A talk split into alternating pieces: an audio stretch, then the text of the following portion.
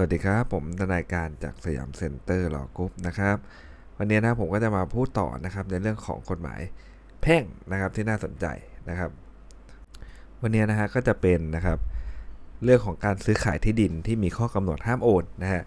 คือถ้าเกิดว่าซื้อขายที่ดินที่เขาห้ามโอนนะนะครับ มันก็จะเป็นนิติกรรมที่มีวัตถุประสงค์ชัดแจ้งตามกฎหมายอยู่แล้ว ตามมาตรา150นะฮะก็ตกเป็นโมฆะนะครับ แม้ว่านะครับจะมีข้อตกลงว่า ให้จดทะเบียนโอนกันนะเมื่อพ้นกำหนดเวลาส่งมอบแล้ว มันก็เป็นโมฆะเพราะอะไรครับ มันก็เลี่ยงกฎหมายเห็นเห็นถูกไหมฮะนะฮะก็มีข้อตกลงกันในสัญญาว่านะครับเดี๋ยวโอนกันเมื่อพ้นกำหนดอาจจะคุณเข้ามาเลยใช้ประโยชน์อะไรได้เลย มันก็เหมือนเป็นการซื้อขายกันนั่นแหละถูกไหมครับก็ตกกับโมฆะนะฮะกรณีเป็นที่ดินมือเปล่าก็จะถือว่าสมบูรณ์ด้วยการส่งมอบก็ไม่ได้นะฮะถ้าส่งมอบที่ดินกับผู้ซื้อแล้วก็ถือว่าผู้ซื้อครอบครองแทนผู้ขายนะฮะ แม้พ้นกำหนดเวลาห้ามโอนแล้วผู้ซื้อก็ไม่มีสิทธิ์ในที่ดินนะฮะถ้าเกิดว่าพ้นกำหนดเวลาห้ามโอนเนี่ยไอตัวผู้ซื้ออยากได้ที่ดินทำไงฮะก็ต้องแสดงเจตนาเปลี่ยนลักษณะการยึดถือตามมาตรา1381นะครับหากจะทำสัญญานะฮะจะซื้อจะขายที่ดินเนี่ยนะฮะและมีข้อตกลงว่าจะไปจดทะเบียนนะเมื่อพ้นกำหนดห้ามโอนนะครับ หากว่าไม่ได้มีการส่งมอบการครอบครองนี่คือจุดสำคัญของเขาเลยนะฮะก็คือว่า ไม่ได้มีการส่งมอบการครอบครองภายในระยะเวลาห้ามโอน ย่อมถือไม่ได้ว่าเป็นการจงใจหลีกเลี่ยงข้อห้ามตามกฎหมายถูกไหมฮะเหมือนเรามีที่ที่เขาห้ามโอนอะเรารู้ว่าเดี๋ยวมันจะโอนได้นะครับเมื่อปี 2560 อย่างเงี้ยนะครับนะครับเราก็สมมุติเรารู้นะเออจะมาโอนได้ปี 2570 อย่างเงี้ยนะฮะเราก็อาจจะบอกว่าเฮ้ยเดี๋ยวขายกันวันนี้เลยก็ได้จ่ายเลยนะฮะแต่ว่าเดี๋ยวจะไปโอนให้นะปี 2570 นะ ระหว่างนั้นเนี่ยก็ยังไม่ให้การครอบครองที่ดินนะไอ้แบบเนี้ยมันก็ไม่ได้เป็นการจงใจหลีกเลี่ยงถูกไหมไอ้แบบแรกอะ่ะ มันจงใจหลีกเลี่ยงอยู่แล้วเงินมาคุณเข้ามาเลย มันก็เหมือนการขายนั่นแหละแค่ในตัวอักษรมันบอกว่าค่อยไปจดทะเบียนกันภายหลังนะฮะเพราะนั้นเราต้องดูว่าสุดท้ายได้สุดเนี่ยเขามีการเข้ามาอยู่ในที่ดินทันทีเลยหรือเปล่านะฮะปัจจัยที่เป็นตัวชี้ว่า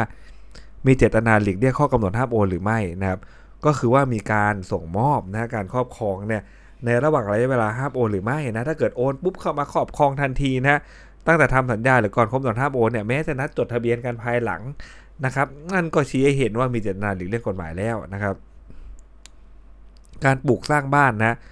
ลงในที่ดินของผู้อื่นนะโดยเจ้าของที่ดินเขายินยอมนะบ้าน มันจะไม่ตกเป็นส่วนควบอันนี้ก็ชัดเจนตามมาตรา146นะฮะซึ่งการยินยอมนั้นเนี่ยมันจะเกิดขึ้นโดยปริยายก็ได้นะเช่นอะไรฮะที่ดินเป็นของสามีครับแต่สามีและภรรยาเนี่ยร่วมกันปลูกสร้างบ้านลงบนที่ดินนะแสดงว่า สามีเขายอมให้ภรรยาปลูกสร้างบ้านเป็นที่อยู่อาศัยร่วมกันโดยปริยายเห็นไหมครับ เรื่องนี้มันน่าสนใจตรงที่อะไรครับ ก็คงมาสู้กันนะตอนหลังก็คงทะเลาะกันนะฮะระหว่างผัวเมียเนาะนะครับว่าอ้าวบ้านเป็นส่วนควบสินะก็ที่ดินเป็นของฉันนะผัวมาปลูกฉันก็ต้องได้ไปแต่เรื่องนี้คืออะไรครับไอ้เรื่องแบบเนี้ยเนี่ยมันมากับปลูกสร้างบ้านเนี่ย ระหว่างผัวเมียเนี่ย มันเป็นการยินยอมให้ปลูกสร้างบ้านโดย ปริยาอยู่แล้วจะไม่ยอมได้ไงถูกไหมครับนะมันเป็นผัวเมียกันอะมาปลูกสร้างบ้านผมก็เห็นอยู่ตอนสร้างบ้านมันเป็นการเออปลูกสร้างโดยปริยาอยู่แล้วเป็นเพราะเป็นผัวเมียกันถูกไหมฮะเพราะนั้นก็จะไม่ถือนะว่าบ้านมันเป็นส่วนควบกับที่ดินนะบ้านก็จะเป็นของสามีกับภรรยาคนละครึ่งนะครับ อีกดีการหนึ่งนะผู้ร้องทั้ง3ครับเป็นผู้เยาว์อยู่กับสอเสือสอเสือปลูกบ้านลงในที่ดินของผู้ร้องทั้ง 3 อาศัยอยู่ด้วยกันนะ ถือได้ว่าผู้ร้องได้ยินยอมให้สอเสือเนี่ยปลูกสร้างบ้านโดยปริยายบ้างก็จะไม่เป็นส่วนควบนะครับ ต่อไปนะครับ เดี๋ยววันนี้ผมจะจบเพียงเท่านี้ก่อนนะนะครับ วันนี้มาสั้นๆนะฮะส่วนพรุ่งนี้เนี่ยผมจะมาพูดต่อในเรื่องของว่าการได้มานะซึ่งอสังหาริมทรัพย์ หรือทรัพยสินนะอันเกี่ยวกับอสังหาริมทรัพย์ โดยทางนิติกรรมนะครับ ก็แน่นอนว่าอยู่ในมาตรา 1299วรรคหนึ่งนะถ้านอกเหนือจากนิติกรรมมันก็จะเป็น 1299 วรรคสองนะครับนะรายละเอียดก็เดี๋ยวไว้พบกันพรุ่งนี้นะครับสำหรับวันนี้สวัสดีครับ